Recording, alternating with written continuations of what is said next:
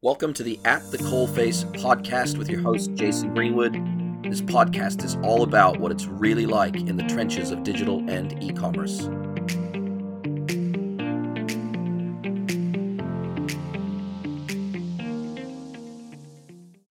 Hello, everybody, and welcome to another episode of the pod. It's my pleasure to welcome the co founder and the CEO of, sorry, the managing director of Klar. Welcome, Max, to the program. Hi, Jason. Thank you for thank you for inviting me. Oh, it's my absolute pleasure. It's really good to have you here. Now, you are based in Germany, correct? You're you're based you're based in Germany now. Yeah, I'm in Munich, Germany. Born here, moved around quite a bit, but now I'm back. It's it's great to have you on the pod. Now, you've got a very interesting background, and before we get before we dig straight into to your platform, Klar, let's look back at your history. Now, you've come from this tech slash you've lived your career primarily at the sort of apex of business marketing tech product. That's that's your background. That's your secret sauce yeah, I've I always been like in a CMO role, so focused on marketing. But I think I, I have a very holistic view on it. I think uh, you're only able to sell something if you really understand the product side of things, the customer side of things, the financial side of things. I always try to interconnect all of them, and I think that's like my secret sauce. And I've been doing that for the last 10, 12 years now, and taking all these learnings now in building Klar. Fantastic. And Klar is, uh, as I understand, and I've never deployed Klar before. Forgive me if I describe this incorrectly, but based on what I've looked through your website and looked through the product detail, you really are like the uh, a turnkey business intelligence tool for e-commerce, as I understand it. You've been doing that for over a year and a half now. One year, seven months. Uh, has been up and running and it's your yeah. it's your baby. Yeah, that's about right. We call it like a single source of truth, so a place where all the company's data is coming together in one place. I also used to work at quite large ecom companies, and obviously they have the resources to afford like a fully stacked BI team of three to five people to build that out themselves. But especially small medium merchants that don't really have those resources, but they still have the need really. We're building for those, and yeah, bringing all the data together in one place and visualizing in a way that helps them understand where they have room to improve to grow their business. Brilliant. And if so, I guess we can almost think of Klar like a B version of uh, Power BI or like a Tableau or yeah. any of the Domo or any of the large, more enterprise focused BI data visualization tools. We can think of you almost like a baby version of that, really targeted directly at e-commerce businesses. Exactly. I think that's for smaller brands as well as specifically for e-com. So I think the reference that I like to make is more like the Shopify or the Klaviyo for BI on the e-com side. I obviously worked at a larger brand before, and then I took on an interim CMO position at a company called YFood, which is like one of the top D2C brands here in Europe, doing over 100 million revenue. And I saw, okay, all the things we used to build ourselves, like the shop system or like the email automations, they're now like standardized tools for like a Shopify or like a Klaviyo or like a Recharge. And looking at the data side, I saw that they're also using spreadsheets and Data Studio at the time. I was looking for a solution for that because we're growing quite rapidly at the time, increased the marketing team size from 15 to 45 in the span of six months, and increasing complexity going into new markets. So I was looking for a tool to bring everything together and allow me and the team to analyze and dive deep. Looked at a bunch of things, but nothing really met my requirements and my needs. It was only an interim there because I wanted to build something on my own anyway. So that seemed like a great place to start. It's a perfect place to start. Now, if I look at sort of the data sources that you have turnkey solutions for, what you call one click integrations. You've got one click integrations for Shopify, Google Analytics, Facebook, Google, Klaviyo, Google Sheets, TikTok. So most of the social platforms, a few mm. of the e-commerce platforms, WooCommerce, Shopify. But I notice you don't have out of the box connectors for the likes of BigCommerce or VTEX or Salesforce Commerce Cloud or anything like that. So it, fe- it feels very much like you're focused primarily on the Shopify and WooCommerce ecosystems. Would that be a, fair assessment? I think as of right now, obviously we're still relatively smallish team getting started right now. So we have to see where we want to focus. I think we will look into all these other shop systems also and see if there's a market for us and build those integrations in the future. But right now we focus on covering a wide range of merchants and providing as much value there as possible. And we can't do everything at once, but I think we'll get there eventually. And how do you play with the likes of, an omni-channel business? Or are you really targeting those e-commerce pure plays that they've really Mm-hmm. only got these digital channels and they might have an out of the box integration between, say, a Shopify and a marketplace like an Amazon or an eBay or something like that. So they're actually pulling down their omni channel transactions into Shopify or into WooCommerce. So you're capturing data from those systems of record that really are their e-commerce systems of record. Exactly. So we don't really work with like an ERP system or something like that, which might contain all the information from like an offline activity or wholesale activity. We integrate uh, with Shopify and, and Amazon. And obviously, if you have other marketplaces, there are various integrations you can use to punch your, I don't know, eBay data also through your Shopify. And then we have access to that and we can also identify it because there's the sales channel, which will tell us where the order is coming from. We do have some stuff on the roadmap to also build in some more flexibility for shops that have other revenue sources, but that's also coming up in a few months. But like it's very much focused on e first business. So the other stuff is just to to get the data that's around the edges really into the tool and not really a core function of the business. And I see that you also have integrations with Outbrain, Taboola. Sorry, I also noticed you've got Shopware that's coming soon, which would be another ecom platform connection. Now, what type of data are you pulling from something like a Pinterest, a Snapchat, an Outbrain, a Taboola? Are you pulling their from their APIs? Are you pulling data? Okay, impression share. How many of our articles, for example, were shown on, uh, or how mm-hmm. much of our content or our ads were shown on Outbrain or Taboola? What was the conversion? What was the what was the click through rates, et cetera, et cetera? Are you Sure. pulling down basically all of the ad performance data from these platforms that they're able to provide to you? Yeah, we essentially we can pull everything, and then we just it's a question of what's interesting and meaningful. We don't have dedicated uh, reportings yet for spe- that are specifically built for an Outbrain or Taboola, so they're sitting more into like general marketing reports. And within those, like something like impressions to share doesn't ma- not make so much sense because it's a concept that's quite unique to those native channels. But something like impressions, click, PPM, CTRs, ad platform reported conversions. So everything along those lines, we're kind of pulling and integrating into our And I guess one of the benefits of doing that is that, and obviously connecting to, as you show on your website, the connecting to connecting to Facebook, connecting to Google Ads, uh, and connecting to Google Analytics, connecting to TikTok, etc. That then allows you to take a very holistic view of something like blended CAC, for example. Okay, okay, we're spending uh, across all of our marketing, digital marketing channels, we're spending twenty thousand dollars a month, and here's the number of customers we've acquired during that month as new customers, and so we know, okay, our blended CAC is X based on those calculations, and we can show those visually. Sure. That's a very easy example of what we can do, but we can do that. We also have like ways to integrating influencer campaigns and data so that we also get those costs in there. And for that, we can calculate a blended CAC. But I think but there are a couple of things that makes Klar different and special. And I think the one thing is that we have a very uh, deep integration, or not integration really, but deeply embedded financial data also. So I think always understanding your contribution margin is also something that's really has been super valuable for me in the past when I worked on the brand side. So really getting very detailed information on your product costs, your logistics costs, your transaction costs, and then fully integrating that into the tool not only on the transaction data, but also on the retention data. So being able to slice your customer cohorts based on contribution margins, based on where they came from, what they bought, and all that stuff. And that's where some of the special power comes from.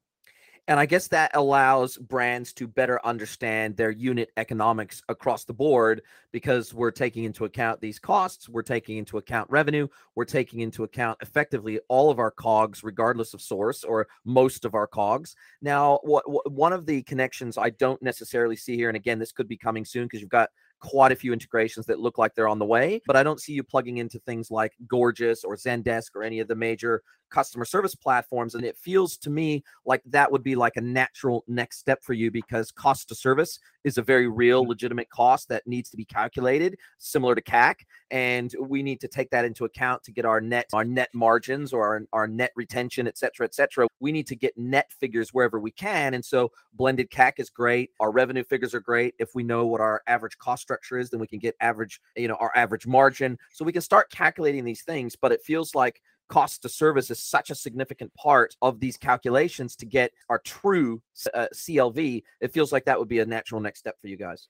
Yeah, definitely. I think it's, it's, certainly something that we want to integrate, like a Zendesk and a Gorgias, uh, probably the obvious choices there. And then also not only obviously getting the costs in there, but also helping you understand the impact of service on overall performance. Because I always thought it's quite a difficult, well, difficult decision from a financial point of view. Like, how much really do you want to invest into good services? Like, everybody would like to provide good service, but no one want to, no one wants to really pay for it. So also providing transparency on what is actually the impact of uh, providing great service, being quick to reply, uh, being great to reply and also tying that to actual bottom line effects i think is something that i'm actually more interested in than just the pure getting the cost of service. And i think you're right. I think you've nailed it. I think understanding for example i know that a lot of service teams they're they're kpi'd on conversions as well. Unless it's a, a pure customer service inquiry i.e it's a return or something like that then they're kpi'd on okay you've had these product inquiries you've had these service inquiries oftentimes pre-purchase inquiries to make sure that you're a trustworthy the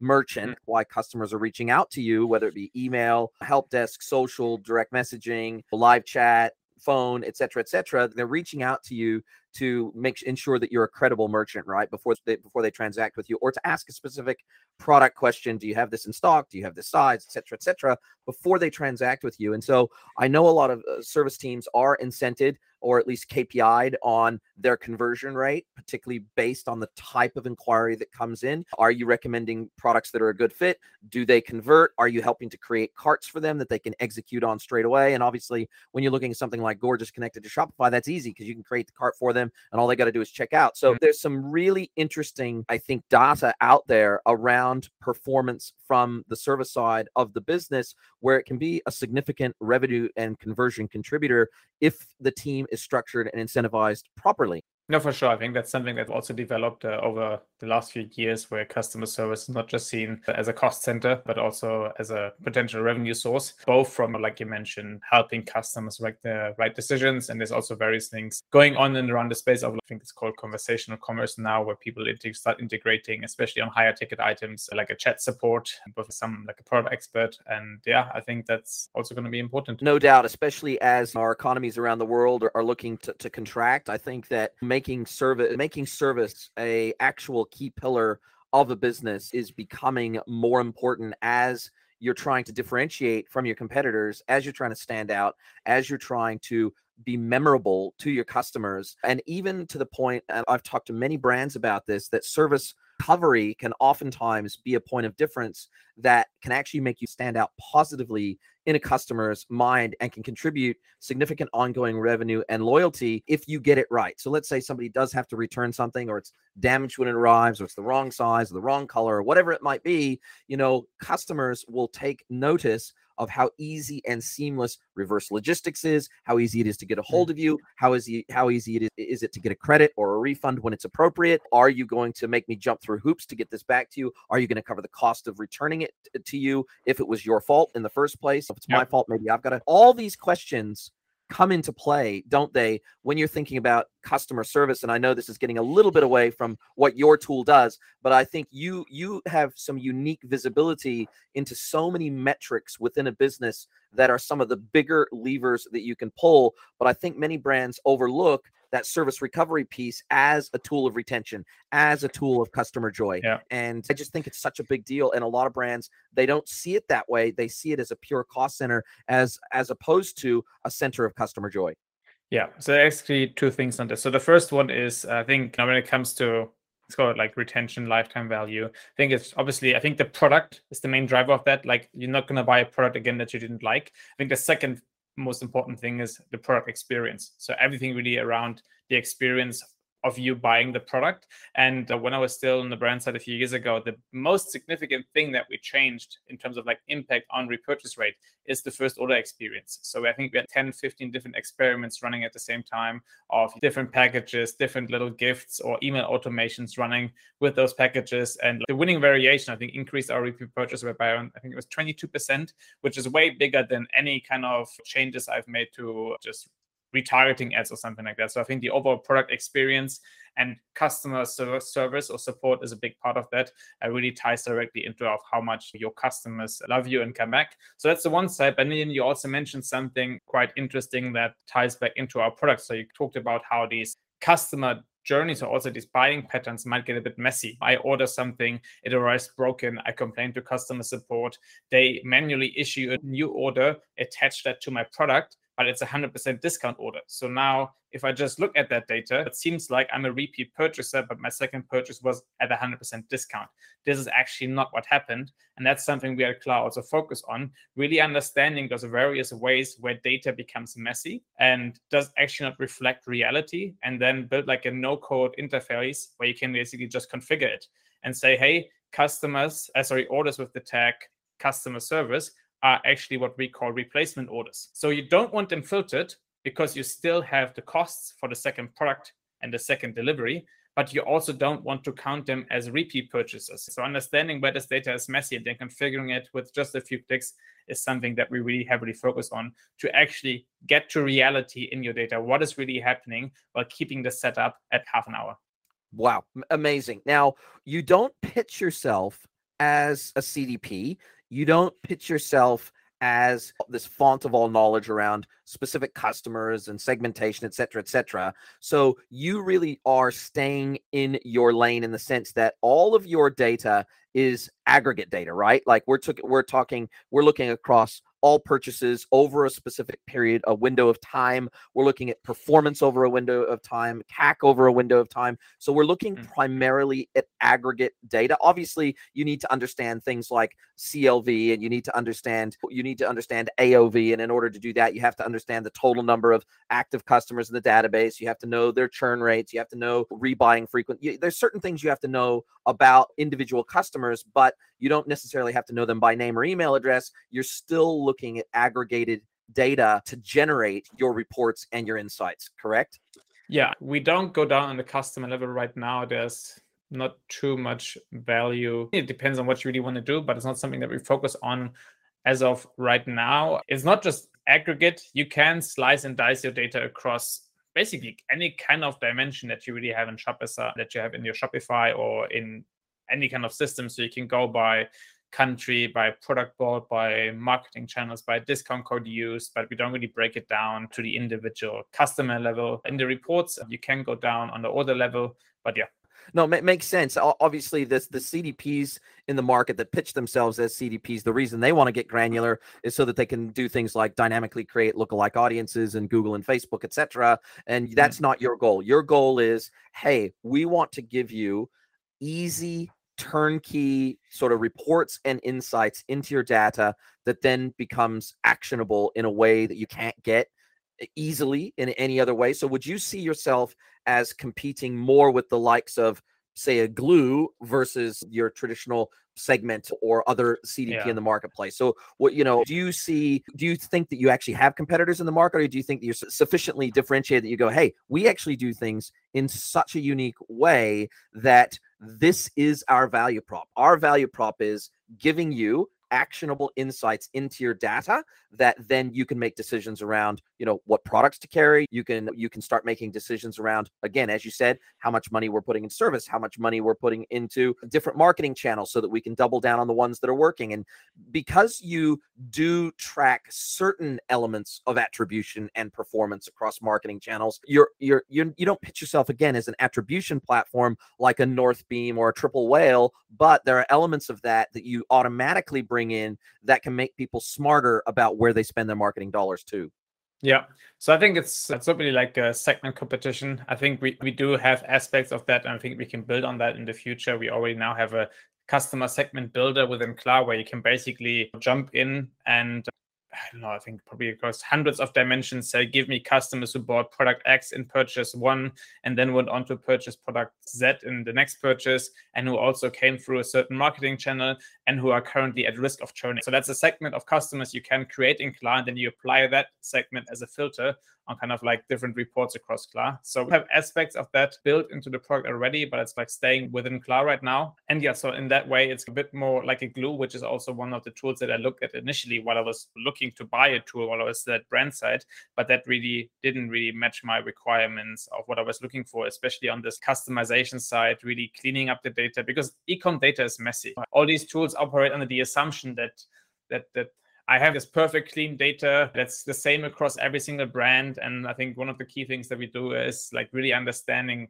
where the data gets messy, what do we have to clean up, and then finding quick, easy solutions to actually get to what is happening. So another thing that we just released is the fact that oftentimes product names change. You might adjust the name of the product because for a certain campaign or because it just actually changed the product a little bit. And we now give you the option kind of to say, hey, so if you just look at the data by itself, the same product will show up as multiple line items in your reporting because it has different name. But you probably actually want to clean that up. And so we also give you a way now to just clean it up and make sure that all the sales over time actually occur under the current product name, for example. So it's really like the core BI stack. We do obviously have some acquisition data, and that's also running into the tool.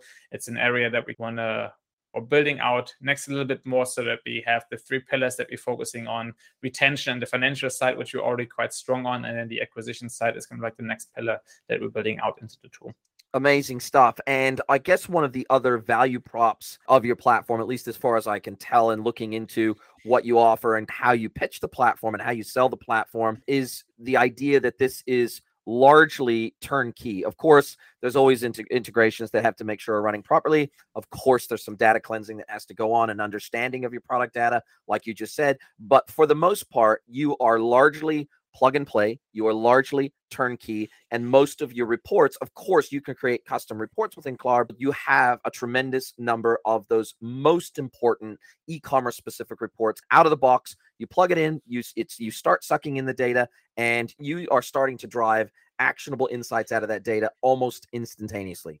Yeah, so I think the setup usually takes around, depending on the complexity of the business, anywhere 20 to 60 minutes. And basically, then the initial setup is done.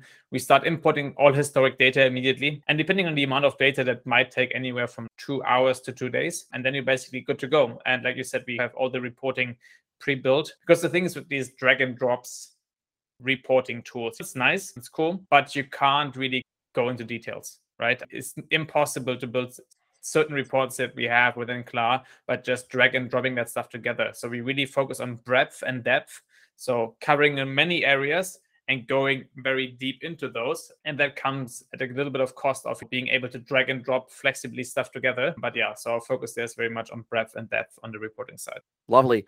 And you guys are a pure SaaS platform. So it's all hosted by you guys. It's all plugged in via APIs to the various different endpoints that you're connecting to. And so you've got the as you've got this awesome what I really love about how your website is set up to sell your platform. And this is something that I think a lot of other SaaS platforms could do better and they could probably take a leaf out of your book is how you can just do use a slider to get a pretty good idea of how much you're going to have to pay to use Klar and you just drag up your annual revenue and boom you you pretty much have a price quoted straight away in euros. It becomes very crystal clear how much you're going to have to spend each month on Klarna. If you're doing if you're doing a million bucks a month in, in, in a million euro a month in in revenue, then you're going to be paying about 1125 bucks a month for Klar. So it's very transparent, and I can tell because oftentimes when you've got a really ultra enterprise focused platform,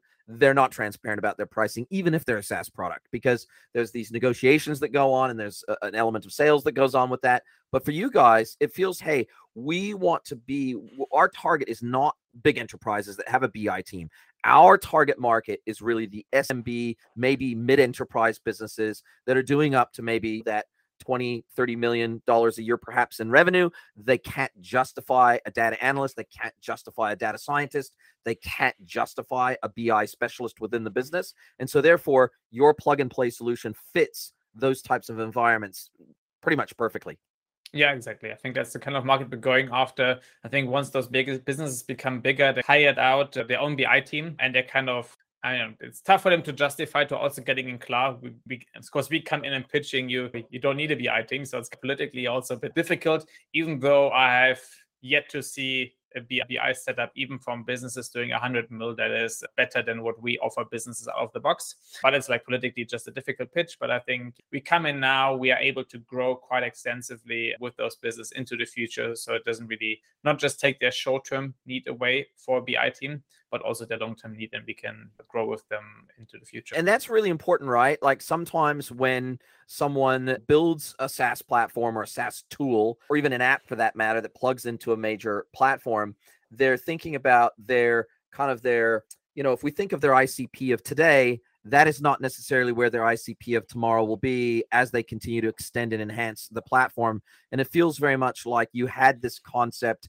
out of the gate. You're still a relatively young business, it's still a relatively young platform, and yet you've already got this concept of growing with your customers. Yes, hey, we're going to get our foot in the door when someone is relatively small, but we don't want them to kick Klar out when they get bigger because that's going to hurt our revenue. But it's also, it puts us in a position where we can pretty easily start to roadmap what our product needs to look like to suit these customers as they grow, as long as we're listening to them, we're taking the feedback on board, and we're letting that help guide our product development roadmap. Yeah, I think that's something that's uh, super important for us. We're obviously having some discussions with some larger brands already who see, hey, we have some needs that are coming up on the horizon. We don't really need them right now, but we might need them in a year from now. And we're a lot of discussions with all of our customers all the time. We built this product just between the th- my my co-founders and, I. So the three of us, they both have like CTO background, like managing teams of 30, 40 people. So they're very experienced. But we built the whole thing, just the three of us, in a closed beta,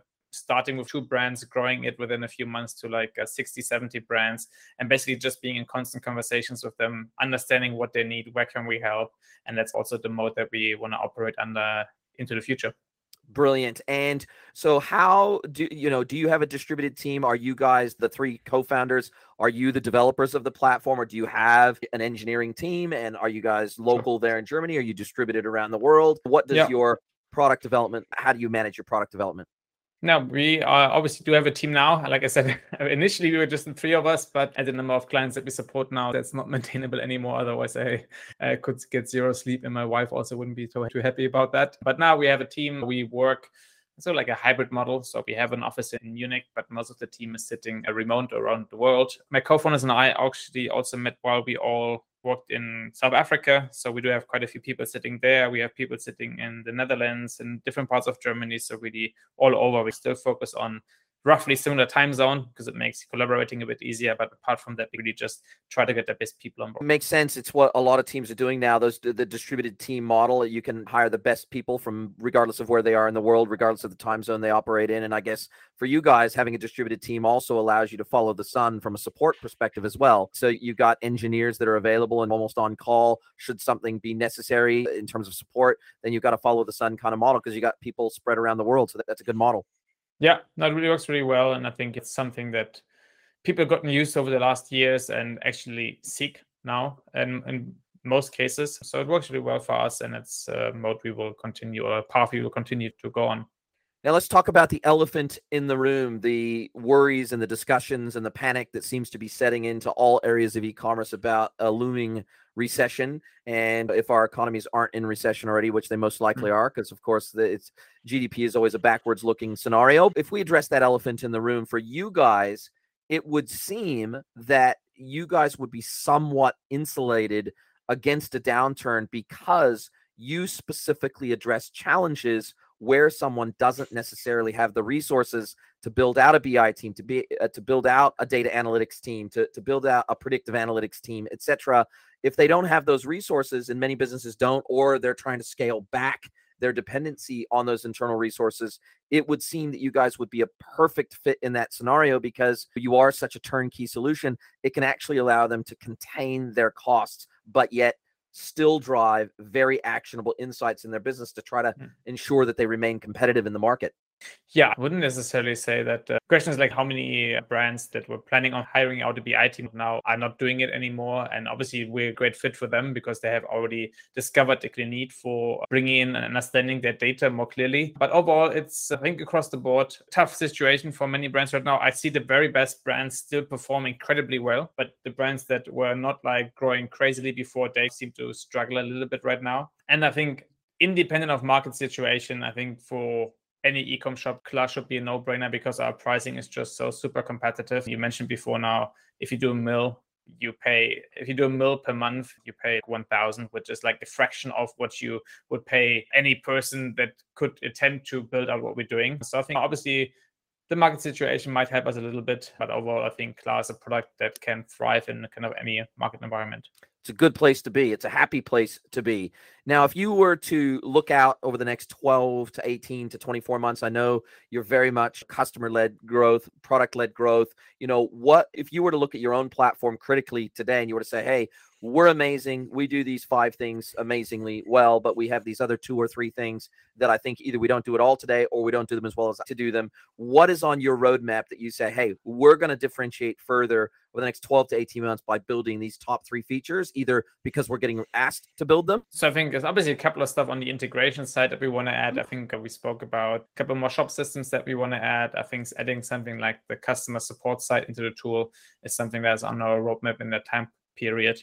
That's a little bit a little bit less of a sexy answer. There are a couple of things that I find quite intriguing that I want to get into soon. I think the one question is really around email marketing. So obviously we do have a Klaviyo integration, but I think the depth of data we can get into there is still there's still quite a lot of stuff we can do, especially understanding the incrementality of what really email drives because obviously Klaviyo's reporting is absurd, how much they attribute as their own revenue, and really understanding what type of customers am I being able to convert? What is actually the incremental impact that I'm driving with my various automations? It's always very easy to argue that email has a high ROI, and I totally believe in email. It's just about like really getting a better understanding of what is the incrementality of what that channel drives, and that's something I want to get into quite soon. If we now talk about a little bit bigger of a time horizon, it's not I think it's something where I want to be able to not just show reports and data to people,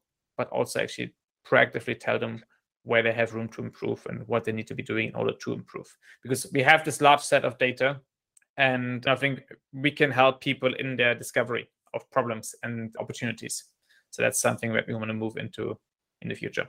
Love that. If you can create like this dashboard of hit list items of a- like action items where you can say, okay, th- these products are underperforming or these products are generating the most returns or the most questions. Or I, I just think if you have this kind of hit list of suggestions of ways in which the data can be interpreted to create action off the backside of that. I think that is just going to be that the value add that would bring to the table would be so substantial over just the, the, dashboards are great. And don't get me wrong, I think most business owners would love to have a dashboard that's at least telling them where they're spending money, where it's looking like the best ROI is coming from. All those things are really important. But I think, especially for time starved SMBs, having that hit list of four or five recommendations and then if they implement those recommendations seeing the levers that get pulled and seeing the impact over say a 30 60 90 day period of time i think that mm-hmm. suddenly starts to make you even more indispensable to the business than you are now because it's almost like a you know, it's almost like a virtual cfo it's almost like a virtual cmo it's exactly. all that wrap, wrapped into one yeah and i think I actually just lost my train of thought there. So yeah, I think that's also where an internal BI could never compete because you always just have this data set of n equals one. You just have your own data looking into. And but it's a very tough challenge. We all know these GA suggestions. Hey, here are some things that we might think you like or you might find interesting. And I never find them interesting. There's always just like some random stuff I don't really care about in most cases. So really building that out is a pretty complex challenge because it really depends upon who do you compare to. Because building benchmarks is easy. Everybody can build a very bad benchmark. Building a very good and insightful benchmark is a lot harder because it really depends on the type of business you're comparing people to. And there are various differences that you need to consider in order to understand does it even make sense to compare these two, two businesses? Then also bringing those comparisons down to a level where you can actually do something with them. It doesn't help me if I tell you your conversion rate is bad. There are like a million things going into a conversion rate, so I can't really do anything with that.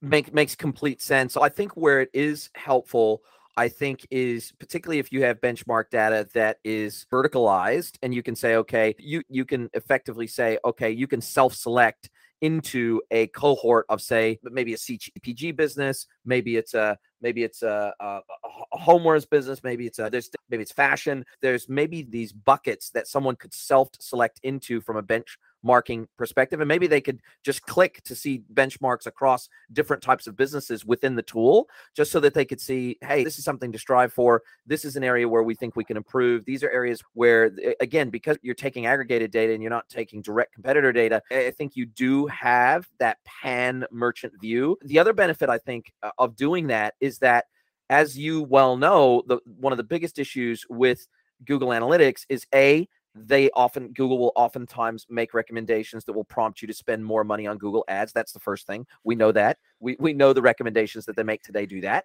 The second thing is they take such a tiny selection of data, right? It's a tiny it's it's a, such a tiny subset of the data. It's not looking at all your data. It's took it's mm-hmm. looking at a representation of your data, and sometimes it's a very poor representation. And so I think with you guys, because you're looking at all of the data, you're not excluding, you're not taking a sample set of data. You're taking all of the data. I think that puts you in a position to be able to make recommendations that a you don't have an axe to grind. You're trying to sell them marketing, and two, you're looking at all the data. So that I think that automatically gives you a pretty big leg up.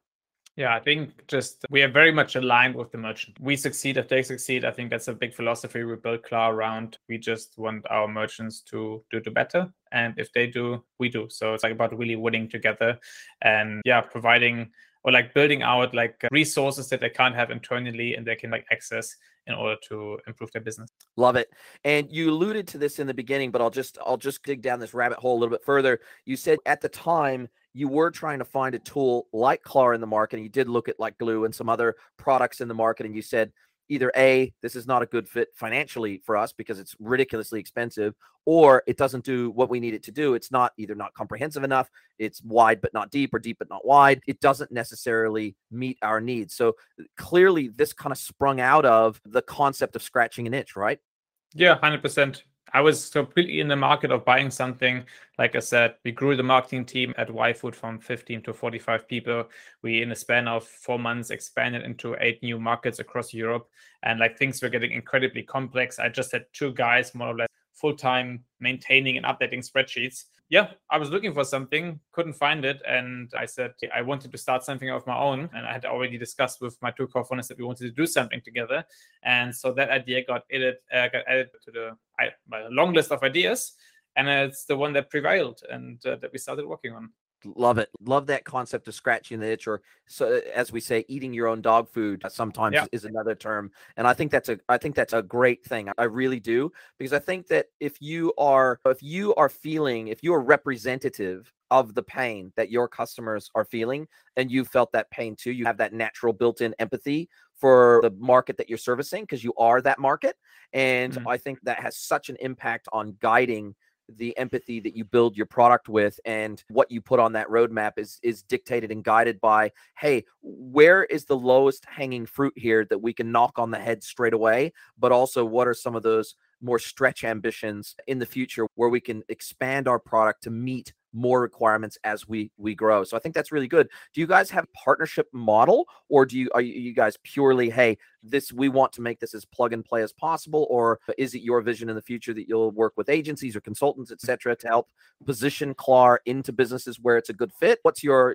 I don't see anything about a partnership model on your site, so I assume you really want to stay a D2C SaaS brand. So just a couple of things there. So on the empathy side, I think super crucial for me. I think it's also one of the core values that we put in for class empathy. I try to hire as much as possible on the business side of things people who've been in the trenches, who operated e-commerce brands who work on agencies so that we can really understand the situation that the customer is coming from, what kind of problems they have on a daily basis. So that's super really crucial to me. Obviously, let's see how we can scale this into the future. But right now, I think from the people getting in, we're getting quite a lot of guys who've been in the trenches and have made that experience. So when it comes to the partnership question, we initially hired mostly in the on the engineering side of things. So I think like right now, Uh, 80% of our company are engineers yes. just because we kind of really focus on product and building a great product with the number of customers that we're getting now and that we're already supporting now. We need to build out the business and commercial side out a little bit more. And we're also going to set up a partnership program. We're in the process of doing that. We're already working quite closely with a couple of agencies that